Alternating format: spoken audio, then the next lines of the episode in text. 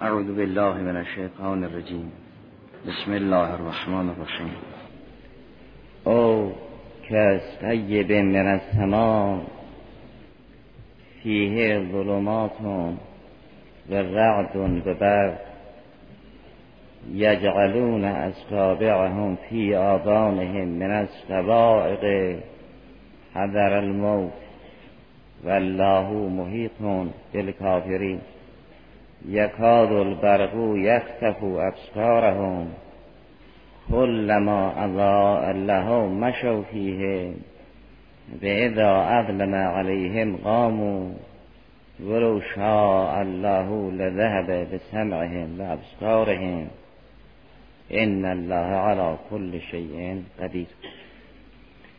بعد از استدلال بر این مسئله که منافق از نور معرفت و قرآن بهره نمی‌برد دو مثل در این زمینه ذکر تا ممثل را روشنتر بفرماید. مثل اول درباره بینش اهل نفاق بود. مثل دوم درباره رفتار اهل نفاق است. چون انسان یک بینشی دارد به یک عملی یک اعتقادی دارد به یک کاری. همونطوری که در وصف اولیای مخلص انا اخلصناهم به خالصت ذکرت دار خدای سبحان فرمود اینها دارای دست و چشمن. در وصف ابراهیم و اسحاق و یعقوب علیهم السلام و علیهم السلام فرمود اول الایدی و الابصار. یعنی اینها هم خوب می‌فهمند هم خوب کار می‌کنن هم بینش اونها خوب است هم عمل اونها خوب. درباره یک اهل نفاق. میفرماد اینا فاقد هر دو خصیصن نه می‌فهمن نه درست راه میرن. انسان با نور اندیشه می‌فهمد و با قدرت بدن می‌رود. قدرت برای رفتن است و معرفت بینش برای شناختن. دو مثال ذکر فرمود. در مثال اول روشن کرد که منافق اهل بینش به معرفت نیست. در مثال دوم فرمود منافق اهل رفتن نیست. او راه برای رفتن ندارد. در مثال اول فرمود مثلهم که مثل الذ استوقد نارا فلما اضاءت ما حوله ذهب الله به نوره اینجا سخن از گرفتن نور است. یعنی بینش برای منافق نیست که او چیزی را درست درک کند. سخن از رفتن نیست. البته کسی که نبیند متوقف است نمی‌تواند برود. ولی مذهب به مثل اول نفی بینش اهل نفاق است. درباره مثال دوم اون لبه حرف متوجه به عمل است. اینها قدرت رفتن ندارند البته کسی که قدرت رفتن ندارد در اثر ندانستن است که نمی رود اما لبه حرف در مثال اول مربوط به نفی بینش است. در مثال دوم مربوط به نفی عمل و روش. لذا در اون کریمه فرمود ذهب الله به نورهم در این کریمه فرمود و ازا ازدم علیهم قامو در اونجا فرمود بینش ندارند در اینجا فرمود روش ندارند. در اونجا فرمود نمی‌فهمند در اینجا فرمود نمی‌روند. او که سیبن من از سما فرمود مسئله اهل نفاق مسئله افرادی است که باران فراوانی از آسمان ببارد. البته همه باران از بالا میبارد. اما یه وقت یه چند قطره باران از یک گوشه بالای سر میبارد. یه وقت نه تمام فضای بالای سر جای بارش باران است. فرمود منافق مثل کسی است که از سراسر آسمان زندگی او باران ببارد نه از گوشه از آسمان.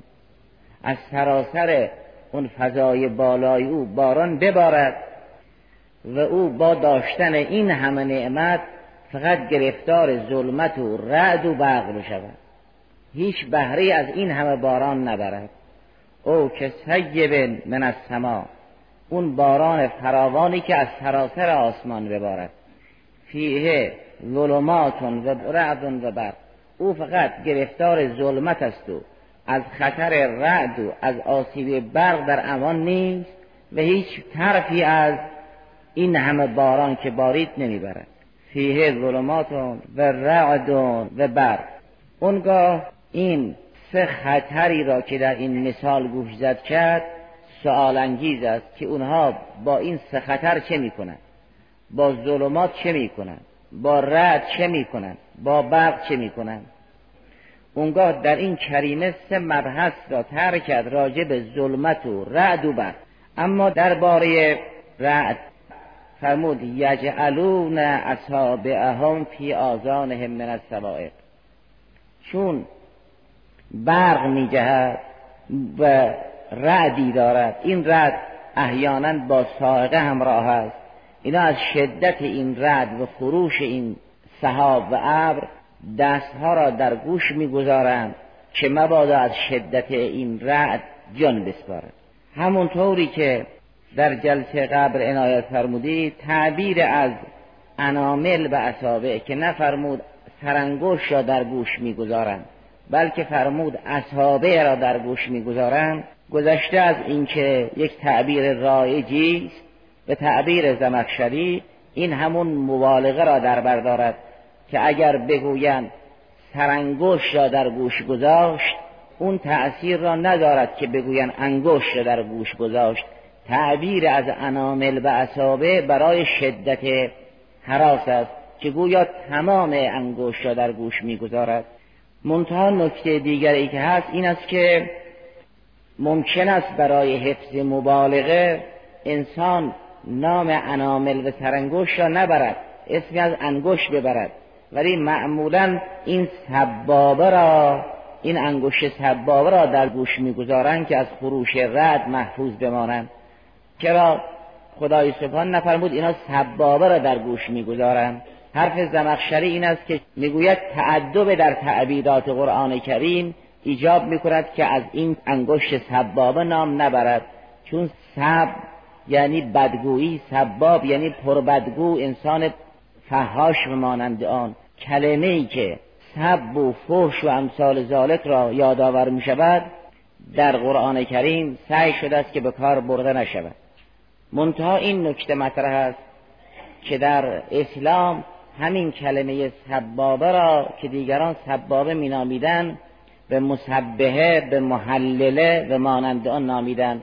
چون انسان در حال تسبیح و تقدیس حق وقتی به آسمان اشاره می کند با این انگشت میگه سبحان الله لذا این انگشت شده مسبهه یا در هنگام تحلیل شایسته است در ادب نیایش انسان دست به سوی خدا دراز کند یا به سوی آسمان اشاره کند بگوید لا اله الا الله که با انگشت سبابه اشاره می کند این سبابه بعد از رونق اسلام شده مسبهه و محلله. اما این تعبیر چون رائج نبود و معنوس نبود قرآن کریم از استعمال این تعبیر هم خودداری کرد. پس این انگشت سبابه را که تا قبل از اسلام سبابه می گفتند و الان در بین مسلمین به عنوان محلله یعنی لا اله الا الله را با او اشاره می کنند مسبهه یعنی تسبیح را با او اشاره می کنند قرآن کریم سبابه نگفت برای اینکه اون خاطره ناگوار را در ذهن ها احیا نکند. محلله یا مسبهه نفرمود برای اینکه معنوس نبود. لذا کلمه اصابع را به کار بود یجعلون اصابعهم فی آذانهم من السوائق. اون خطری که از سائقه نشأت می‌گیرد.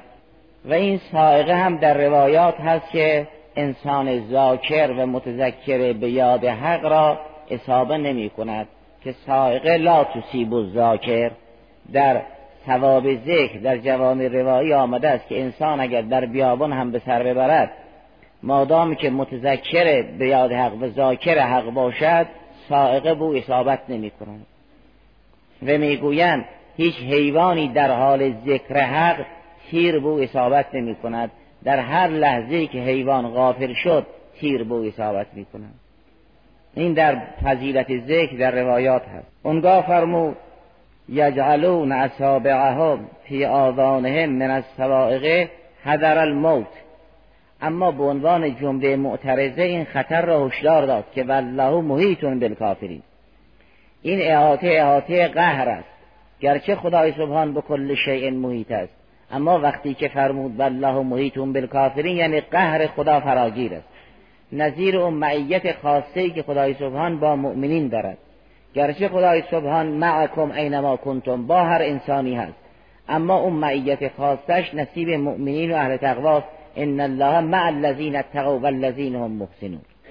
یا ان الله معنا یه معیت مطلقه است که معیت قیومیت است فراگیر است. خدا با هر انسان است.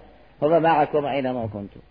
یک معیت خاصه است که با رحمت و لطف همراه است. مثل ان الله مع الذین اتقوا یا ان الله معنا.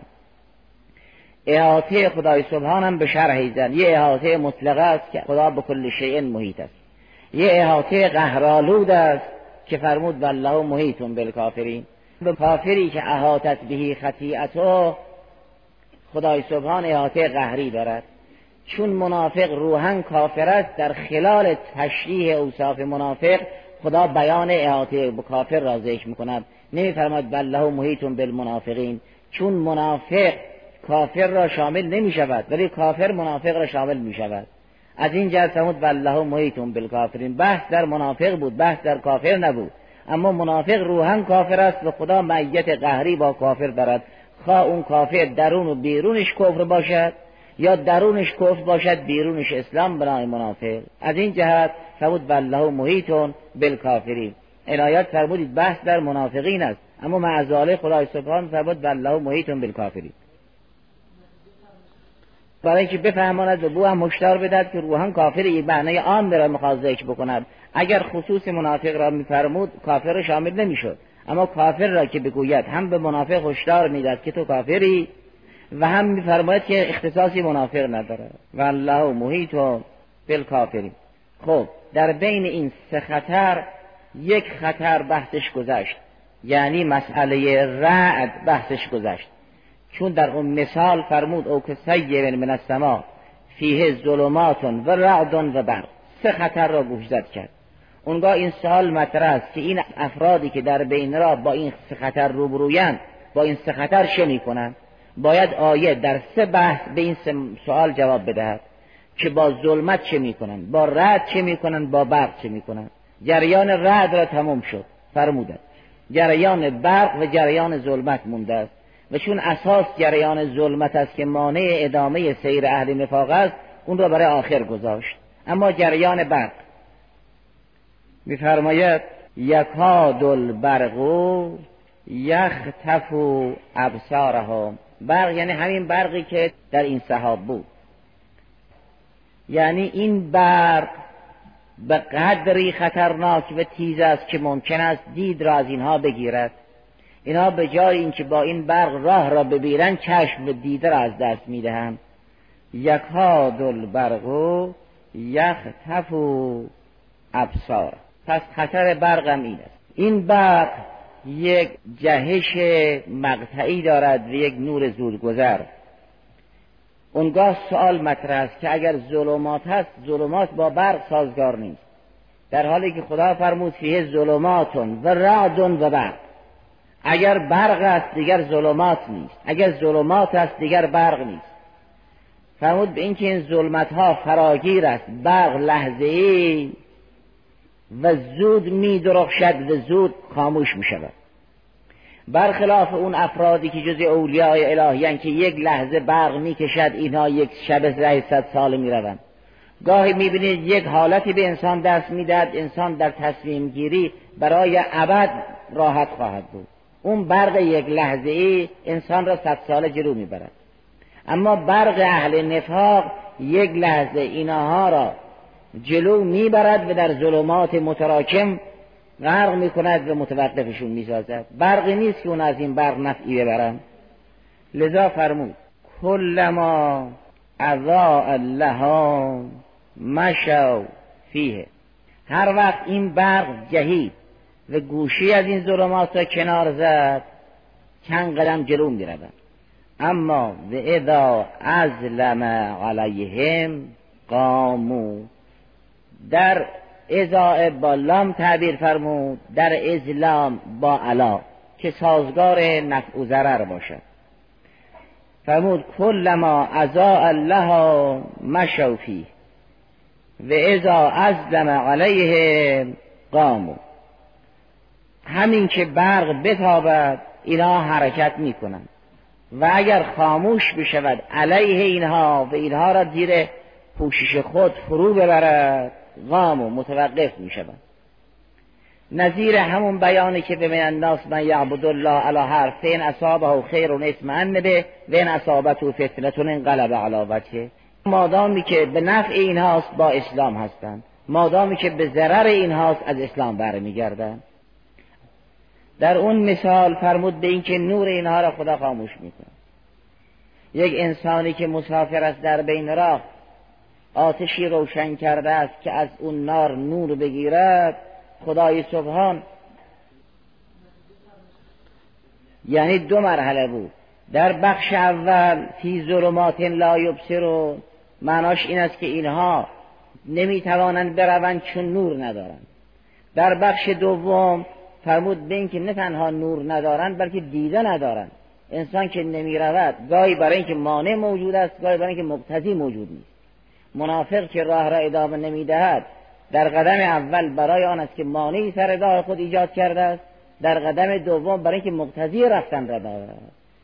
اما در این کریمه فرمود و ازا ازلم علیهم این نور خاموش بشود و اینها را زیر پوشش ظلمت به تاریکی بگیرد که همون ظلمات اولیه است.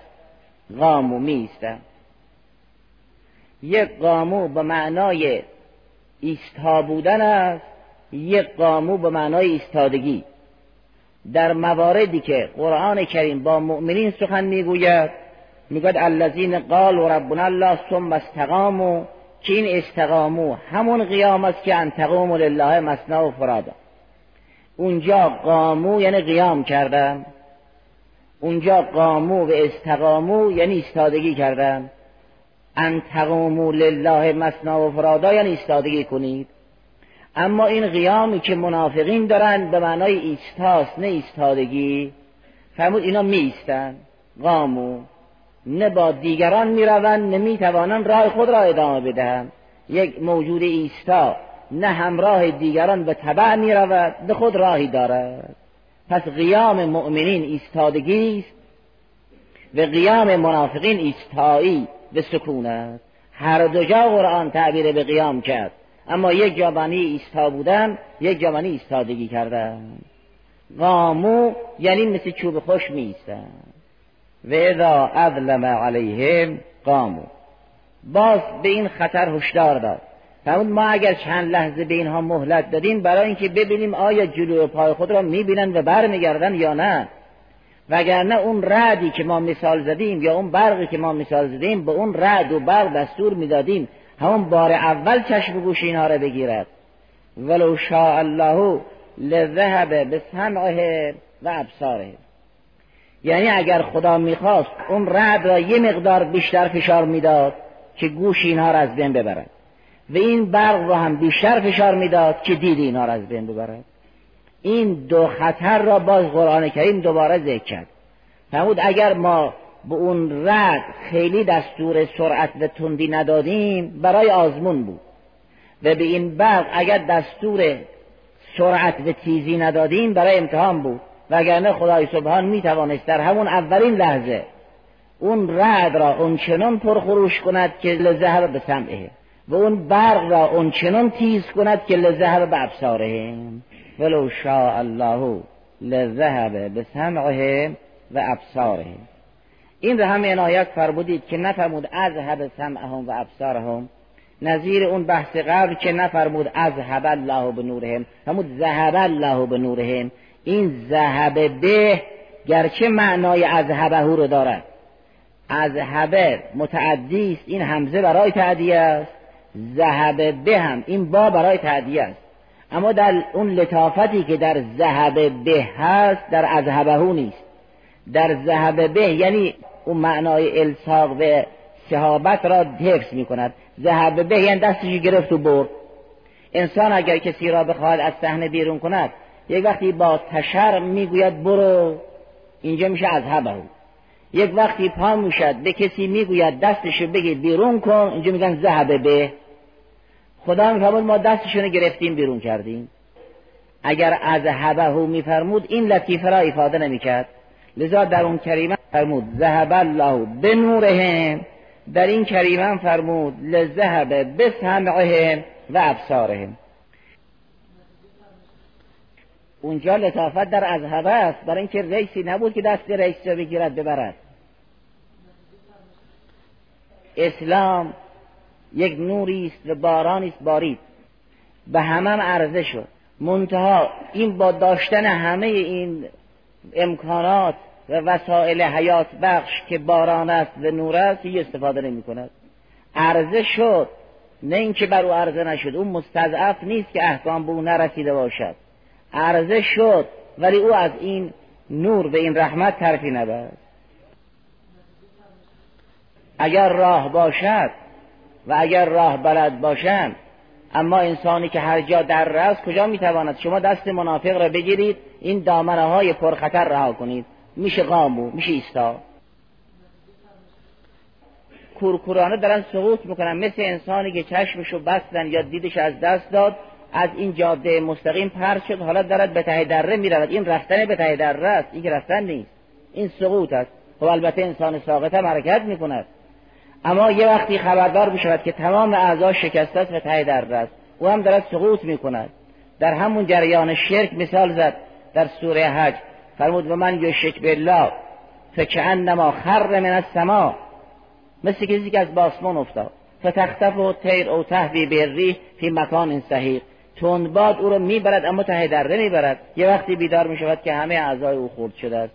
اون رفتن نیست اون سقوط است. اون سه قبلی انسان وقتی که از این مسجد هم بخواهد بیرون برود در شب تار مغزور شد چون راه را بلد است رو اون سه قبلی.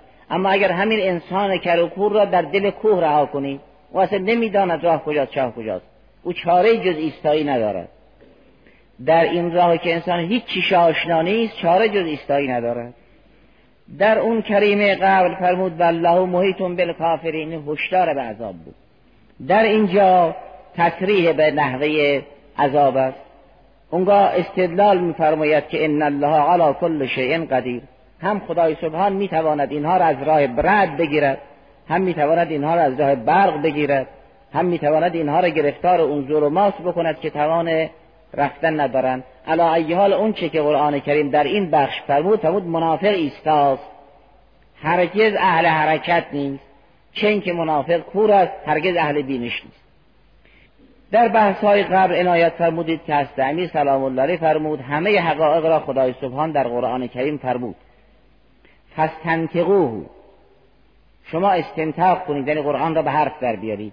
اما ولن ینتقه با شما سخن نمی‌گوید. ولکنی اون به به مافی منم که سخنگوی قرآنم به قرآن را به حرف در میارم. حالا ببینیم حضرت در زمینه کفر و نفاق با استمداد از این بخشای رعد و برق چگونه تحلیلی دارد؟ حضرت میفرماد به این که جریان ما و جریان کفار و منافقین این است. اونا هر چه دارن رعد و برق و هیچ بارشی ندارن. اما ما اول میباریم و سیل راه میندازیم بعد احیانا یه رعد و برقی هم داریم. فرق ما و اینا اینه. حضرت با منافقین روبرو بود.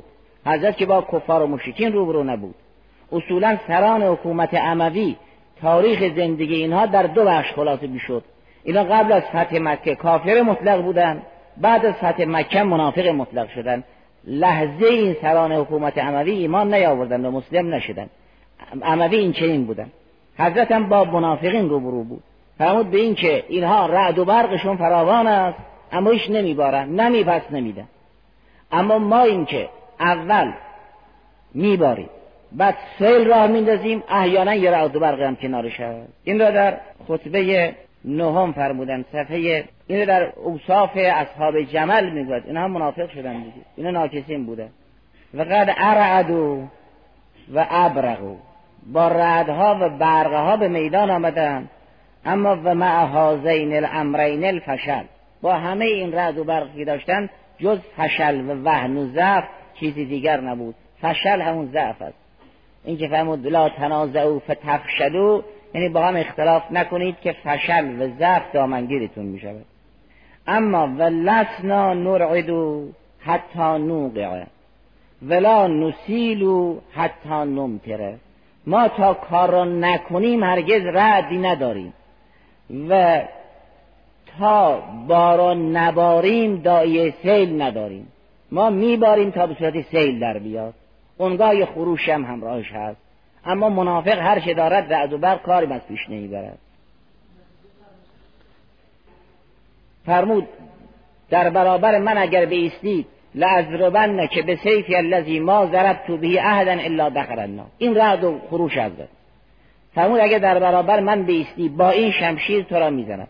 که هیچ کسی را با این شمشیر من نکشتم مگر اینکه مستقیما وارد آتش شد بعدا به حال کسی که با شمشیر امام کشته بشود. این که می‌گویند؟ ابن ملجم اشغل اشقیاست اشغل آخرین یتبع و اشغل اولین. با اینکه شمر علیه الله اون کار تاریخی را در کربلا کرد ولی ابن ملجم اشغل اشقیا شد که اشغل آخرین یتبع و اشغل اولین. برای آن است که او با شمشیر او امام کشته شد و با شمشیر امام معصومی هم او سقط شد. بین دو امام قرار گرفت.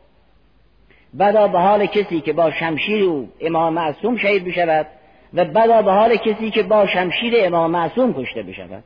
فرمود من با این شمشیر هر که را کشتم دخل این خروش حضرت در بخش های دیگر همونطوری که ملاحظه فرمودید حضرت تمام این خطر نفاق و امثال ذالک را به دنیا استناد میده میفرماد به اینکه اینها از رعد و برق دنیا مغرور شدن و خودشون رو باختن و اصولا دنیا رعدش و برقش همین خطر را دارد. بارش ندارد. دنیا هرگز نمیبارد. برای کسی دنیا اتش رفت نمی کند دنیا مزرعه کسی را سبز نمی کند. جز رعد و برق خالی چیزی دیگر نیست. این رو هم قبلا گذشت که حضرت فرمود که انسان اگر در دنیا گرفتار غرور دنیا نشود اهل عبادت و اطاعت و ایثار و نثار باشد این مزرعه هست. ویلا دنیا و علم و انما الحیات دنیا لعب و لهو و زینت و تفاخر بینکم و تکاثر فی الاموال و الاولاد. این هرگز مزرعه آخرت نیست. درباره دنیا حضرت این چنین فرمود. در خطبه 191 فرمود و کون عن دنیا نزاهم خود را از دنیا تنزیه کنید. نه یعنی کار نکنید تولید نکنید دامداری و کشاورزی نکنید. اینها دنیا نیست. خدمت کردن برای رضای خدا به خلق خدا این عبادت است این آخرت است. اما اون تکاسر و مانند اون دنیا. و کون عن دنیا نزاهم و الالآخرت والله وله داشته باشید به طرف آخرت. یعنی به طرف کارهایی که شما را به بهشت میرساند و در بهشت تر بلند می‌کند واله و شیدا و مشتاق باشید. وله داشته باشید به تحصیل علم الهی. نه اینکه این هم یک ابزاری باشد یک عادتی باشد. و الالآخرت والله ولا تضعوا من رفعت خود تقوا ولا ترفعوا من رفعت خود دنیا کسی را که تقوا بلند کرد شما کوچکش نشمارید و کسی را که دنیا او را بلند کرد شما او را عظیم ندانید. ولا تزعوا من رفعت خود تقوا انسان را که در اثر تقوا بلند شد شما تحقیر نکنید. و انسانی که دنیا او را بلند کرد شما تعظیمش نکنید. ولا تشیمو بارقها به این فکر نباشید که این ابر دنیا برای شما باران ببارد. این طور نیست. اون برای هیچ کسی باران نبارید. ولا تسمعوا ناطقها. گوش به سخنگوی دنیا ندید. ولا تجیبو نائقها. ولا تستزیعو به اشراقها ولا تفتنو به اعلاقها اعلاق یعنی چیزهای علق و نفیس و گرون بها و گرون مایه. به متاهای گران و ارزشمند سوری دنیا فتنه شما را نگیرد و فریب نکنید چرا؟ فان برقها خالب و نطقها کاذب. کشاورز باید بداند که این برق برق کاذب است. خالب یعنی خادع و مکار. فرمود برق دنیا برق مکر است. برقی نیست که کنارش باران باشد. و نطق دنیا نطق صادق نیست. از حقیقت خبر نمی‌دهد. و منافق باطنشه که بشکافید دنیا. دنیا را اگر بخواهید ممثل کنید می‌شود کافر و منافق. دنیا اگر به صورت یک انسان بخواهد در بیاد می‌شود منافق و کافر. کافر را اگر بخواهد تحلیل کنید می‌شود دنیا. فرمود سن برقه ها خالب و نطقه ها کاوه الحمدلله